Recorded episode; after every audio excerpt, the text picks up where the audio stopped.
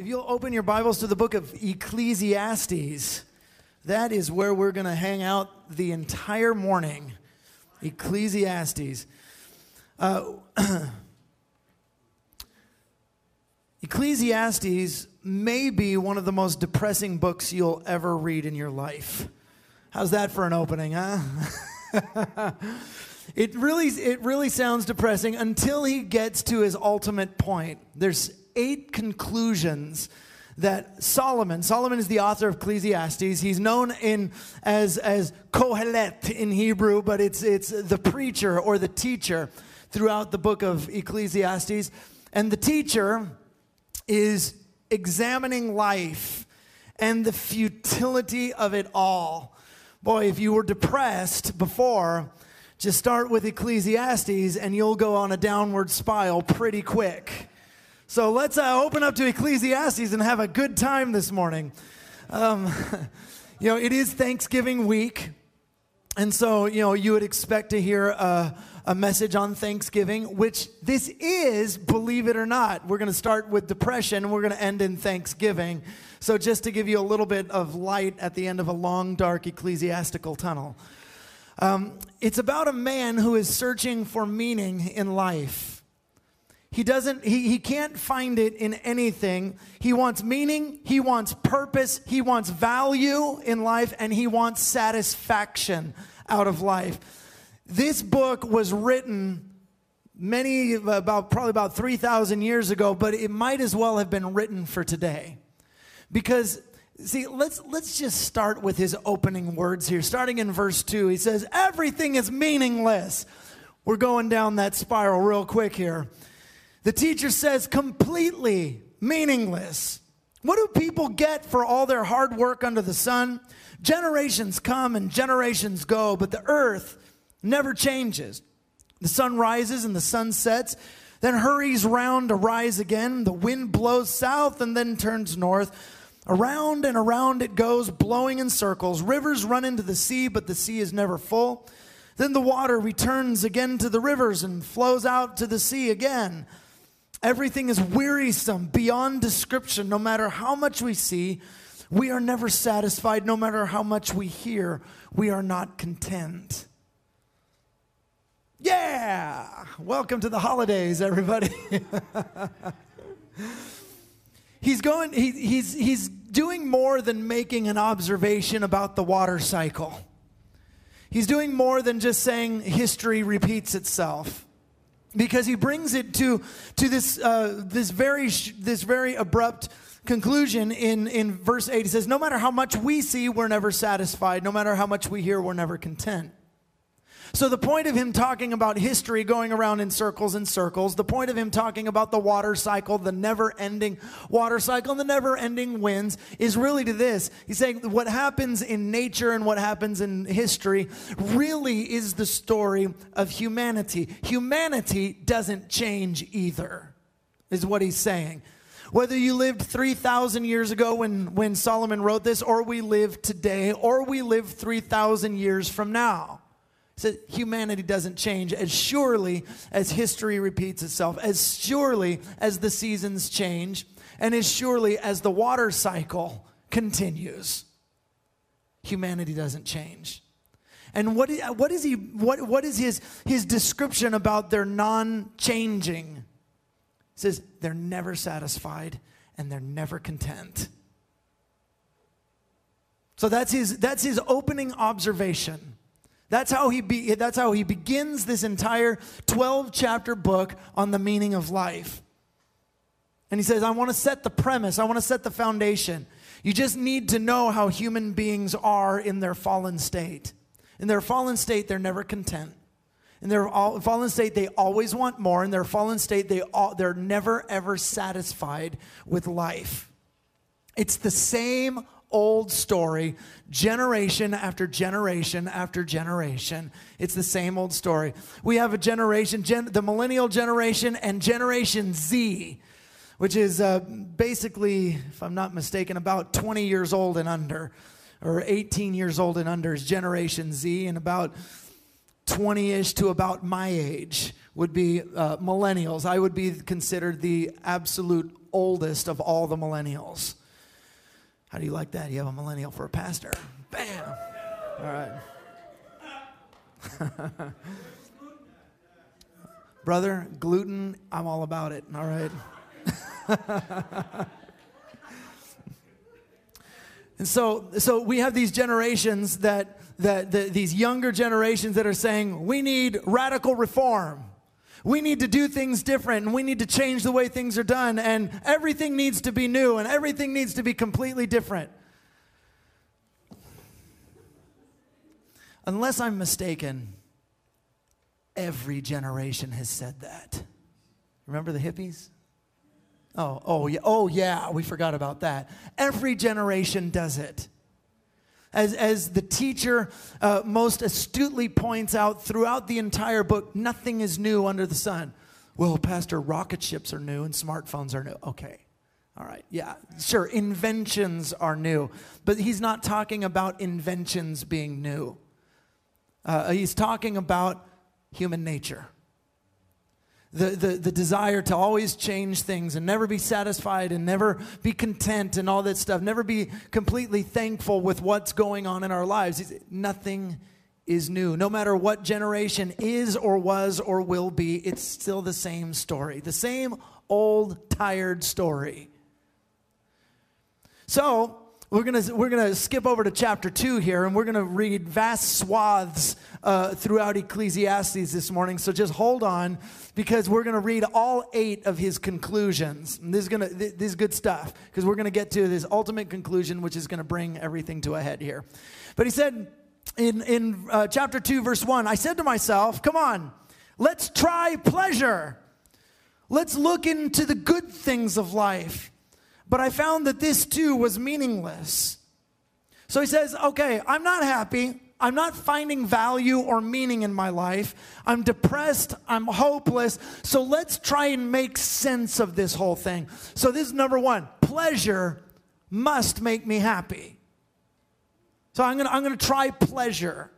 And, and he goes on in chapter two to say, I denied myself no good thing.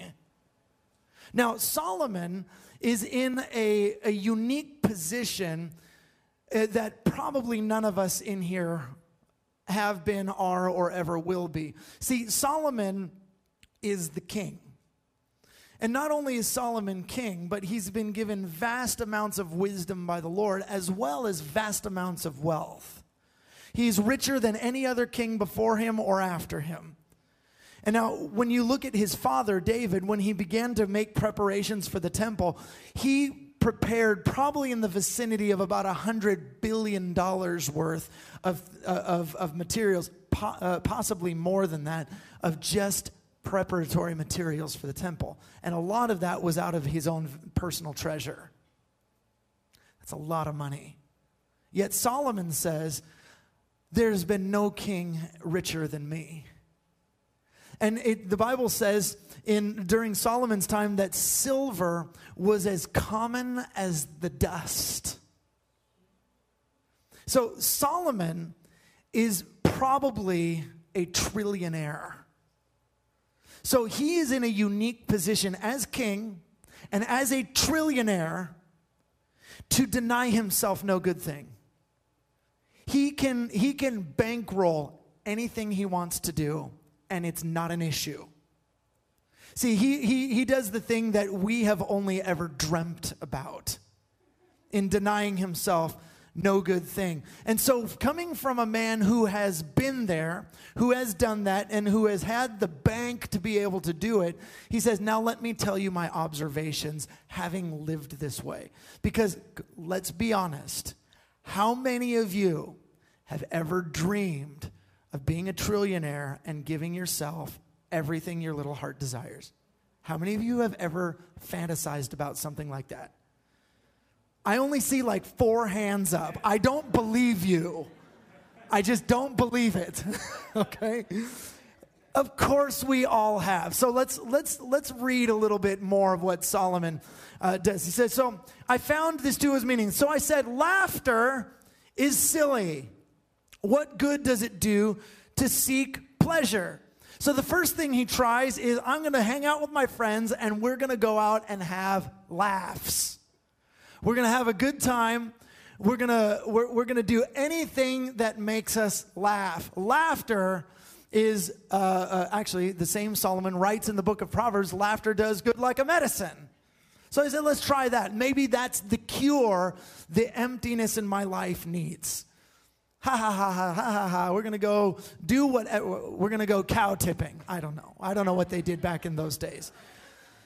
See, you're laughing at that right now, just the mere mention of it. Okay, so maybe Solomon and his friends were out cow tipping. Maybe they were, I don't know what they were doing, but they were laughing. And after all the laughter, he says, This is just silly. See, laughter does good, do good like a medicine in moderation and then it's the right time. But if you're looking for meaning in life in just laughing it up, he said, it's silly. It doesn't, it doesn't fill. It, it, it's not, it's, it's like, uh, it's like trying to, to feed yourself just straight ice cream for a month. Just all, I mean, it's good the first time. See, my brother, my brother had a brilliant observation about sweets, uh, particularly donuts. He said, I, he said, he calls it the law of the second donut. The first donut is amazing. You love it, and it just hits the spot, and it might be the greatest thing you've ever had. He said, It's so good, I need a second donut. And when you eat the second donut, you always wish you hadn't done it. It just sits heavy, it sits greasy, and he's just like, oh, it just is never as good. You guys know what I'm talking about here? It's the law of the second donut. And so the, the, the law of the donut really is the laughter thing. We're just going to feed ourselves with sweets. We're going to laugh it up. And he said, this is silly. This, this doesn't fill. Okay, so then he goes on. So after much thought, I decided to cheer myself with wine. And while still seeking wisdom, I clutched at foolishness. In this way, I tried to experience the only happiness most people find during their brief life in this world. So he says, so, so he goes from laughter to becoming an alcoholic. He, he, he goes to his church and joins a small group. And in that small group are Jack Daniels, Jim Beam, and Jose Cuervo. And they named their small group Cazadores. And if you don't know what cazadores means in Spanish, it means the hunters. And then they went out hunting looking for the elusive gray goose. All right, they're out there just, they're boozing it up. He becomes an alcoholic, and he says, In this way, I experienced some of the only happiness a lot of people ever experience in their short life, just boozing it up. And obviously, this doesn't fill. Okay, so I've tried laughter and I've tried, I've tried alcohol. Uh, now I've tried to find meaning, verse 4, tried to find meaning by building huge homes for myself by planting beautiful vineyards. I made gardens and parks, filling them with all kinds of fruit trees. I built reservoirs to collect the water to irrigate my many flourishing groves. I bought slaves, both men and women, and others were born into my household, and I owned large herds and flocks, more than any of the kings who lived in Jerusalem before me. And I collected great sums of silver and gold, the treasure of many kings and provinces. In other words, my personal treasure was more vast than the, the combined treasure of many kings and many provinces.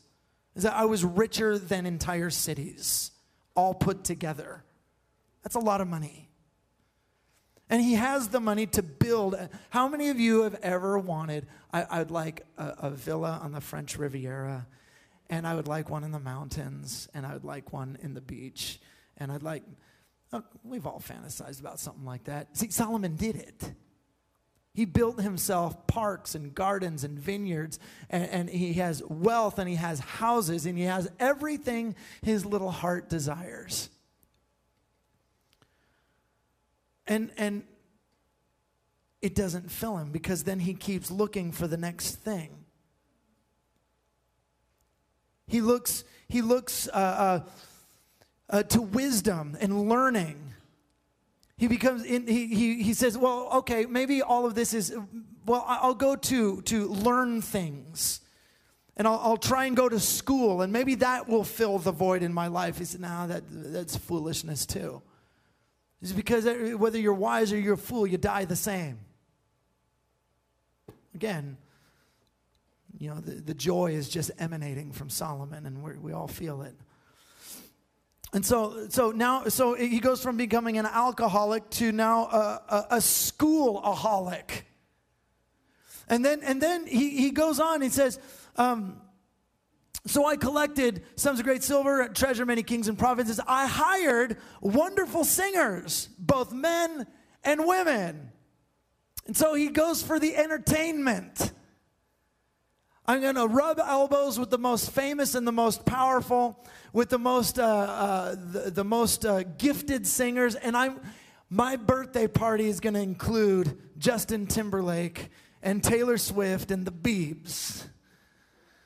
So uh, we're, we're, we're going to have this big birthday bash, and I'm going to invite the greatest entertainers, the greatest comedians, the greatest singers, the greatest stars of anything you can imagine. I'm going to hire them, and they're going to come entertain me. And I'm, maybe that will fill if I can rub elbows with the famous. No, because he keeps going. Because remember, he, back in chapter one, he says, We're never satisfied, we're never content. See, after all of these things, he denies himself no pleasure. And he has all the properties he's got all the houses he's got all the rich and famous he's got all the wealth he's got all this anything he can can uh, get his hands on and he's still searching. And so he said he continues in saying and i had many beautiful concubines. I had everything a man could desire well, we know from the scriptural record that he had 300 wives and 700 concubines. He had a thousand women at his disposal. So he went from a workaholic to a schoolaholic to a sexaholic. And he's trying to, he's searching for meaning.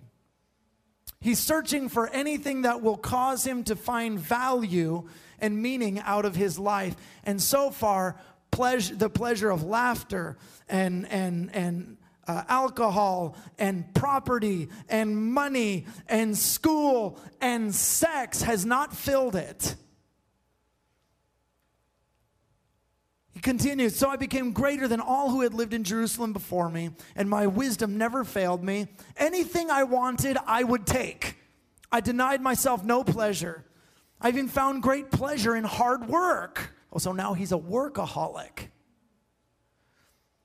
So, from a from an alcoholic to a sexaholic to a schoolaholic. Now he's a workaholic. But listen, whatever oholic it is, it's still the same thing. You're grasping for something that potentially is going to fill the void of meaninglessness in, in life. I don't feel worth it. I don't feel worthy. I don't feel like my life is accomplishing. So, so I, because I feel worthless, therefore I need to insulate myself from the feelings of worthlessness.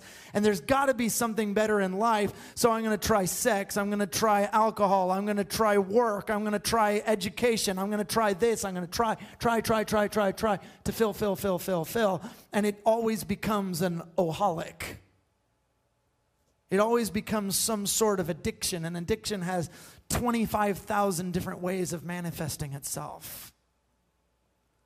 But it's always to say, maybe this will be the next thing. Maybe this will be the thing that finally satisfies me. And Solomon tries it all.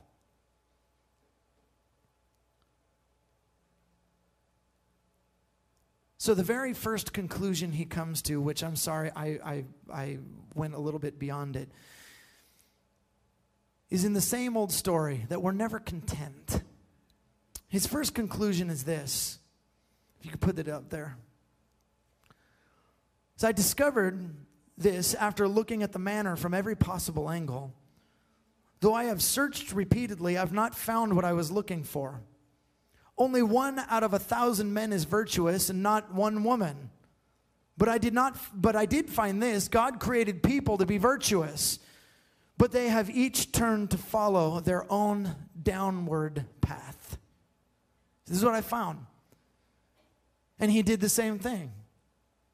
I'm going to search for this, this, this, this, this, this, this, and it doesn't it doesn't make any sense. It's the same old story. And so finally, after being a, a pleasure holic, an alcoholic, sexaholic, schoolaholic, and a workaholic, he says, why, why should I leave the fruits of my labor to other people? This makes no sense. So I'm going to derive pleasure out of life by just working, working, working, working, working. And then when I die, what? What happens to all the work of my hands? It goes to somebody who never worked for it. So he comes to conclusion number two. Conclusion number two is this I looked at everything I had worked so hard to accomplish. It was all so meaningless, like chasing the wind. There was nothing really worthwhile anywhere. He says this out of, see, we all look for the happy life. This is what Solomon is doing. See, it's said that, that a, a, smart man learns from his mistakes, but a wise man learns from somebody else's mistakes. This is the book of Ecclesiastes. Solomon has been able to do the things that we only dreamed of. And he can bankroll it all. And now he's saying, Let me just tell you, having done it all, it's worthless. It means nothing. All right. Well, okay. So it, pleasure won't make me happy. So now, now, uh, work must make me happy. And so he works, and so let's jump over to, to verse 18. So he talks a little bit more about work and comes to another conclusion. He says, I came to hate all my hard work on the earth, for I must leave it to others, uh, to others everything I have earned. And who can tell whether my successors will be wise or foolish? Yet they will control everything I have gained by my skill and my hard work under the sun. How meaningless. So I gave up in despair, questioning the value of all my hard work. And continues. So I gave up in despair. Some people work wisely with knowledge and skill and then must leave the fruit of their efforts to someone who hasn't worked for it. This too is meaningless. A great tragedy. So, what do people get in this life for all their hard work and anxiety? What, what, what is it when you become a workaholic and you gain all this success working? So here's what it is their days of labor are filled with pain and grief. Even at night, their minds cannot rest. It is all meaningless. Boy, Solomon is just, he's just on a tear this morning, on a depression tear. So he comes to his third conclusion. Ready? Find it in Ecclesiastes 2:24 and it's this. So I decided there is nothing better than to enjoy food and drink and to find satisfaction in work. Then I realized that these pleasures are from the hand of God. All right, all right. Okay, that's the first non depressing thing he's managed to, to, to spit out at us. You can enjoy your food, enjoy drink, enjoy your work. He didn't say kill yourself over work, he says enjoy what you do. Okay, this is not the last time he comes to this conclusion. We'll see that in a few more times throughout, um, throughout Ecclesiastes. Okay, so after work and after his third conclusion, he says, Surely I can find happiness in people. If I can't find it in pleasure and I can't find it in things, then maybe I can find it in humanity. Okay, but his quest for ultimate meaning and satisfaction in life, education, work, and pleasure have been fruitless, but perhaps he's looking in the wrong arena. Look in the, in the people arena, the human arena. And maybe it's in this goodness of humanity that he can find what he's finally searching for. Maybe I've been missing it all along. Maybe it's in people.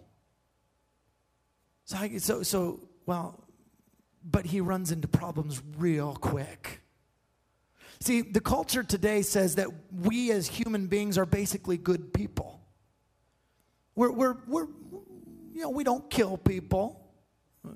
Most of us, I suppose I don't know everybody's story in here.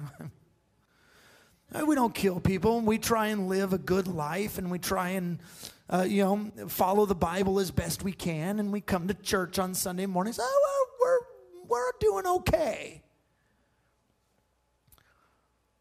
The problem is, you're okay when you compare yourself to other people.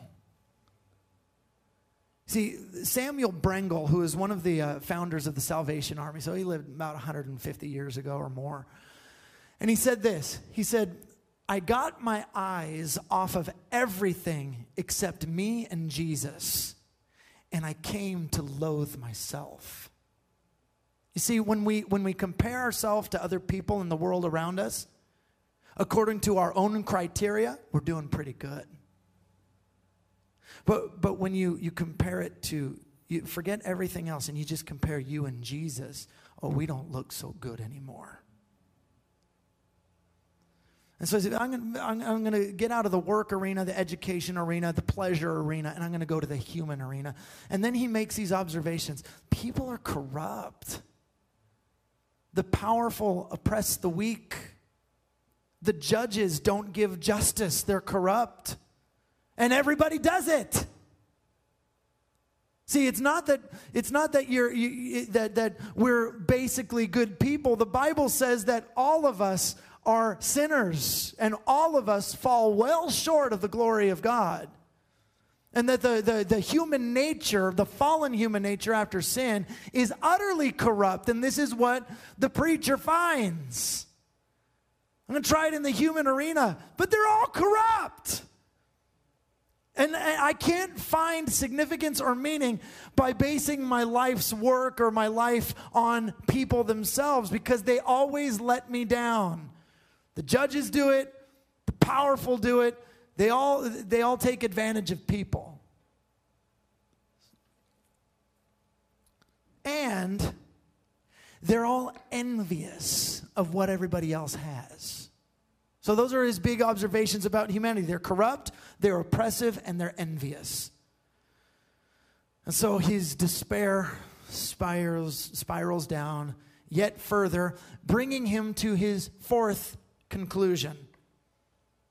So I concluded, he says, this is chapter 3, verses 12 through 13. So I concluded, there is nothing better than to be happy and to enjoy ourselves as long as we can and people should eat and drink and enjoy the fruits of their labor, for these are gifts from God.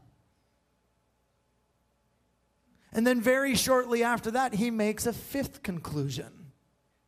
After all the things he's seen and experienced. So, put up number five. And he says this So I saw that there was nothing better for people than to be happy in their work. That is why we're here. Now he's at five conclusions. People are corrupt. And then pretty much every uh, uh, people are corrupt, everything's meaningless. So that then the following three conclusions is find happiness in your food and in your work. That's his conclusions thus far. But we still have three conclusions to get to. Okay? But so people don't make him happy. Work and education don't make him happy. And pleasure doesn't give him the happy life he's looking for. So he has two more things that he's going to investigate. Power must make me happy. We, I, I have position, and we all do it. It's not just the power of a king. It's not just the power of, of somebody who has vast authority. We all do it in, in somehow to make our lives feel like we are somehow worthwhile as a human being. We, we, we try and position ourselves. And it could be uh, at your job. You just, you kind of elbow somebody or stab somebody in the back just a little bit so you can get ahead. You get the promotion, you get the raise, you get the credit and the glory for something. Because at the end of the day, if you ask yourself why, it's because, well, if I have some sort of achievement, some sort of power and position or prestige, then that somehow makes me a more valuable person. That's really the why behind it. We're looking for value out of life. We're looking for the significance that our lives are worth something and the security that we are loved. Significance and security, that's what people are looking for. But so so but we all try the power thing. It could be in a ministry of the church. No, I want to be the leader of the small group this time. So I'm going to try and I'm going to try and weasel my way into it or I want to do something or I want to ah.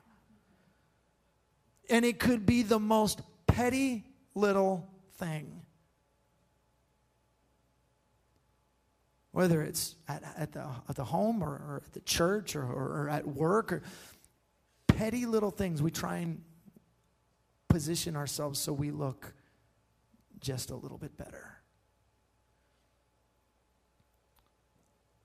I tried doing that. this is several years ago, maybe almost 10 years ago. Uh, I was, uh, uh, we, we were living in Dallas, Texas. We were associate pastors at a church out there. And I had had a, um, a meeting, a meeting with some young adults, and five people showed up. And when the pastor asked me about the meeting later, I said, Yeah, five or six people were there. Okay. I didn't, I didn't think anything of it. But later, I was in a time of prayer, and I said, Lord, just speak to me. Oh, and within about two seconds, the Holy Spirit spoke to me, and He said these words He goes, You are a liar. I said, Excuse me? And I said, Lord, I really don't know what you mean by this. He said, The other day, when the pastor asked you about that meeting, you said five or six people showed up. He goes, What was it? Five or six?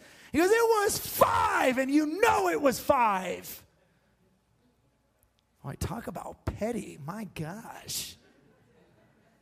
And he said, You exaggerated. You, you added the or six on there just to make it look just a little bit better.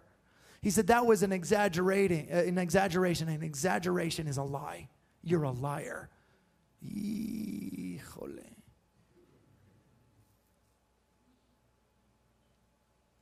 We do little games like that just to make me look just a little bit better. Give me a little bit better position, a little bit more prestige, and a little bit better standing. It's petty. His power will make you happy. So in, in uh, chapter 4, verses 13 through 16, he goes, It's better to be poor but a wise youth than an old and foolish king who refu- refuses all advice. Such a youth could rise from poverty and succeed. He might even become king, though he has been in prison. But then everyone rushes to the side of yet another youth who replaces him. Endless crowds stand around him, but then another generation goes up and rejects him too. So it's all meaningless, like chasing the wind. In other words, he's saying, You want political power, you want position and prestige? They'll give it to you, but remember, the crowd is fickle until somebody better comes along. And as soon as somebody better comes along, you're out. And now, what is your life? Yikes. So, power, yeah, you may have it for a little bit. You may enjoy it for a little bit, but it's only for a little bit.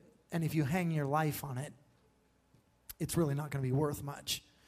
So he investigates another thing. So power and education, work and pleasure have not done it for him. So surely, I see I can do without power. Okay, I could, Lord, I don't need power, I don't need position, no, don't need prestige. I just need money. Just make me rich, Lord. Lord, Lord, you don't understand. Oh, I've tried this one with the Lord too. He hasn't answered me yet. He said, he said, Lord, if you make me rich, don't you know I will tithe to the church? You ever tried that one? Okay, what this is this is this is serious. I, I, I did say this to the Lord once, and I said, Lord, okay, here's the deal. When you start by saying to the Lord, here's the deal, you're you're you're done already, all right? So, so I said, Lord, here's the deal. Why don't you just, why don't you give me $50 million? Wait, wait, hold on, you haven't gotten to the deal yet. If you give me $50 million, I will give 49 million away to the church. Eh? Eh? and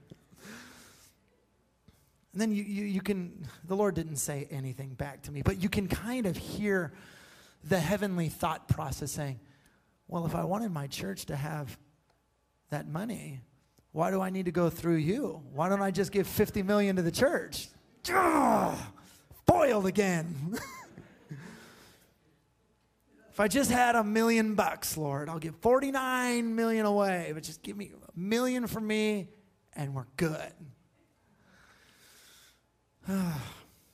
but then the trillionaire speaks in book of ecclesiastes and he says those who have money never have enough and riches don't make you happy so those who were those who are poor but work sleep well but the rich rarely sleep well right because they're always worried about losing their wealth they're always worried about somebody trying to uh, steal it from them they're worried about bad investments they're worried about whatever that's going that's to siphon off their wealth so he said, this is, this is no good either. So that takes him to his sixth conclusion. Put number six up there. And it says, It is good. Here's his conclusion it is good for people to eat and drink and enjoy their work under the sun during the short life God has given them. And, oh, listen, and to accept their lot in life this is indeed a gift from God. God keeps such people so busy enjoying life that they take no time to brood over the past. Enjoy what you have rather than desiring what you don't have. This is his big this is his big conclusion. This is number 6 out of 8. We only have one conclusion to go till we get to the big the big tamale. It's actually not tamale. We say tamale in English, it's actually tamal. It's all right, all right, but that's neither here nor there. Okay, so so now we're, we're, we're into chapters 8 and 9 and 10 and 11, and, and the teacher begins to make observations about life. Okay, he's tried, his, he's tried finding his happy life pleasure and schooling and work and power and riches and it's all and in human beings and it's all worthless nothing has satisfied him and so he makes some observations about life that are, wor- that are uh, worthy of just running through real quick. He says, number one, death comes to us all. We're going down. We're still going down. We haven't found the way out of this depression spiral yet. Death comes to us all. We have the same destiny. Weak or powerful, rich or poor, slave or king, we all die the same way. So then he says, company or, or companionship is better than riches. And then he goes on to say, be careful how you come before God. He's God in heaven and you are here on earth, so let your words be few. Come, it's not good to come with your mouth open to the house of God and to make all your promises without thinking it through. So come with reverence. So, so listen, listen. Companionship is good. Reverence for God is good. And the future is determined by God. So accept the place He's placed you. Accept your lot in life, is what, how he puts it. So he's saying, what's, what's, if we can't find it in all these other things, maybe we can start living more of a balanced life. Maybe we need to start finding value in friendship and find value in worshiping God and find value in being happy with where God has placed you. So the preacher, in saying these things, is forcing a question. And the question he's forcing, forcing is if we all have the same destiny and we can't take our accumulated wealth with us, for which we have chased after our whole lives, then what is truly valuable? People break their heads, their families, their peace and their lives, running after everything that ultimately can't satisfy.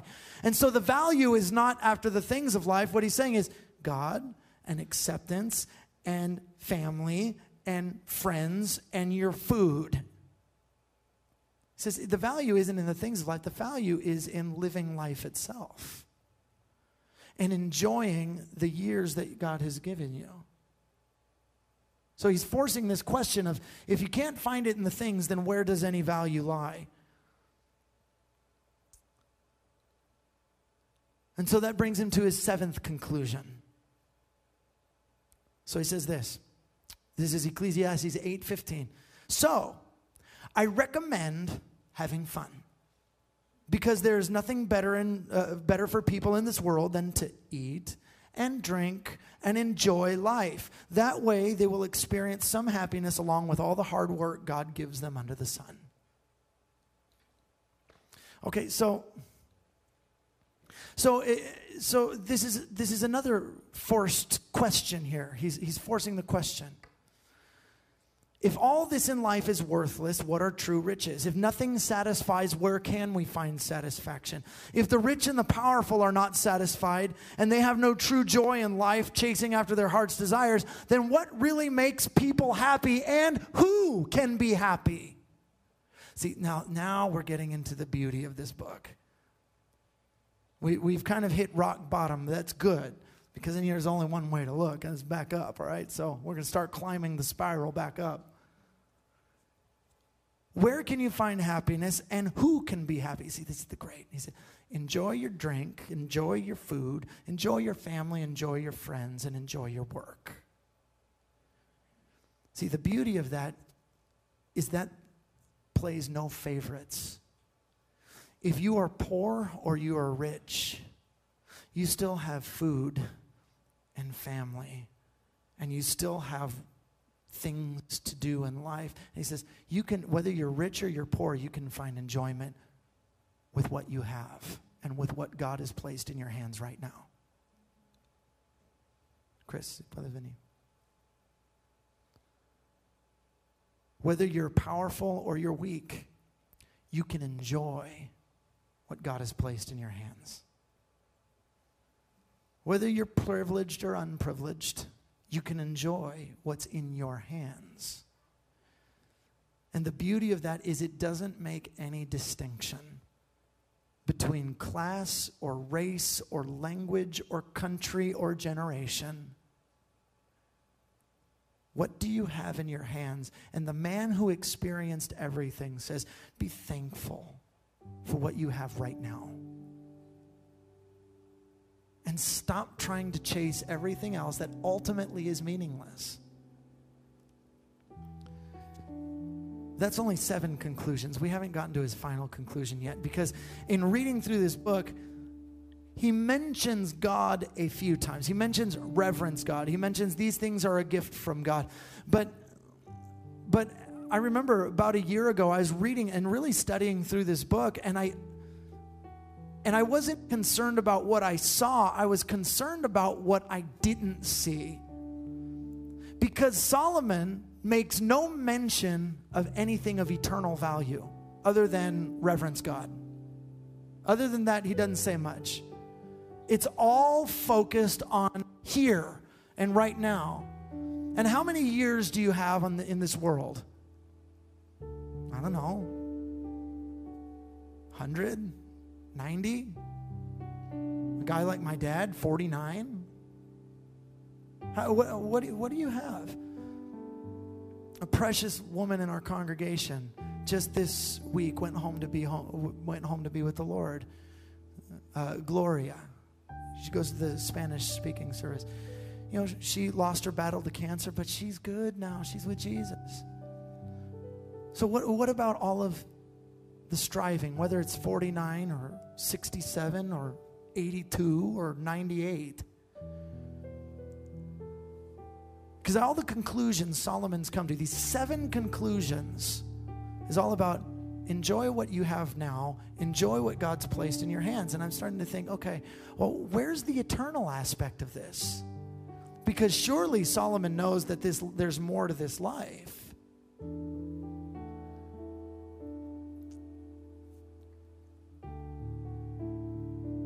So there's the message, this whole book is the message of a man who ultimately finds purpose in the area. Listen, you can find happiness with what God puts in your hands right now, but he ultimately, his eighth con- and final conclusion is he finds purpose, not in pleasure, school, work, people, power, or wealth. He finds it in the spirit realm. That's where he finds the significance and the meaning. He searched his whole life through the whole world, denying himself no good thing. And he says this in, in uh, Ecclesiastes 12, 13 through 14. He says this Here now is my final conclusion fear God and obey his commands, for this is everyone's duty. God will judge us for everything we do, including every secret thing, whether good or bad. End of the book. That's how he ends the book. That's it. Last words, final conclusion. See, up to now, all of his conclusions are it's meaningless, people are corrupt, so enjoy what you have in your hands right now. Those are his first seven conclusions. And then ultimately said, Now I've synthesized everything. And it says, Fear God and obey him. So on the earthly side, he says, Be thankful and be content. And on the spiritual side, he says, Fear God and obey him before you get to this, who God ultimately is the ultimate one who satisfies uh, everything. He says, until you get to your ultimate destination while you're here, be thankful and content, but live a godly life. Because he repeatedly mentions throughout the book, we're all going to die the same way rich, poor, powerful, or weak, you, we're going to die. So, how are you living now to find any contentment? And how are you living to present God with anything of value later. Because he repeatedly says throughout the book, you can't take your riches with you. You can't take your hard work with you. You can't take your pleasure with you. So if you look, if you look to this world to just fill this flesh your whole life, and then this flesh, along with everything you filled it with, dies and passes away, and you stand before God, what are you going to offer him? And the answer is nothing. Because I left it all back on earth. And nothing that I did produced anything of lasting eternal value. So I said, here's my ultimate conclusion be thankful and content while you're on earth, but also live to obey God's commands and fear Him. Because ultimately, He will judge everything you did while you were here. So go ahead and enjoy yourself. It's fine, it's good. Enjoy your food, enjoy your work but fear him. 1 Timothy 6 6. Here's the whole sum up of the entire book. You can find it in 1 Timothy 6 6. It says this Godliness with contentment is great gain. That's Ecclesiastes right there. Godliness with contentment is great gain, and it has nothing to do with your standing in life. It has to do with thankfulness with what God has given you right now. And knowing that there's a reward that far outweighs anything in this life. He said, live for that. Be thankful with God, what God has given you now. I'm going to ask that we all stand up together, please.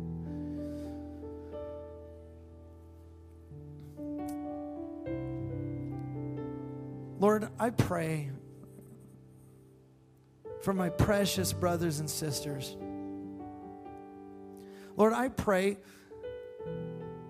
that any sort of oholic in us, whether it's a pleasure holic, a workaholic, an alcoholic, or any other sort of addiction that we grasp for in this life, trying to find value and meaning and pleasure and delight. Lord, that we would learn to find it in you and be content with what we have and stop being covetous and envious and grasping for the things that we don't. Lord, I pray that your Holy Spirit would, it, Lord, if there's any conviction about any parts of our lives, any of us, Lord, any parts of our lives that are so out of balance, looking for things outside of you, when He says, just fear the Lord and be happy with what the Lord has given you. Lord, I pray that you would learn to be content. We'd learn to love you above all things and fear you and serve you above all things. And in this season of gratitude, Lord, we would just want to say thank you. Thank you for what you've given us. Thank you what you put in our hands. Thank you for our lives. Thank you for the provision that you've given us, whether it's much or whether it's little. We thank you for it. Thank you for the food that you put on our table, whether it's much or little. Thank you for the roof of, over our head, whether it's big or small. Thank you for the position you've put us in our lives, Lord, whether it's great or little. Lord, teach us to be content and godly and live for you wherever you've placed us to touch everybody that you put within our reach. With your eyes closed and your heads bowed, uh, there may be somebody here in, the, in this room or, or listening online right now who you need to come to Jesus, who is the source of the happy life, who is the source of goodness and satisfaction and ultimate meaning in life. And you may be here and you know I've never fully surrendered my life to Jesus. And I have tried everything else and it doesn't work. So why not give Jesus a shot? And if that's you, with your head bowed and eyes closed, I'm going to ask that you just signal me right now. Say, Pastor, I need Jesus right now. It could be that everybody in this room right now has already done it, but just in case somebody hasn't, or in case somebody listening right now hasn't done it, you need Jesus, and all you need to do is repent of your sins and say, Jesus, I'm here. I need you. Please forgive me and come into my heart. Lord, come into our hearts and make us grateful people and godly uh, godly people. In the name of Jesus, I pray. Amen. Amen. Happy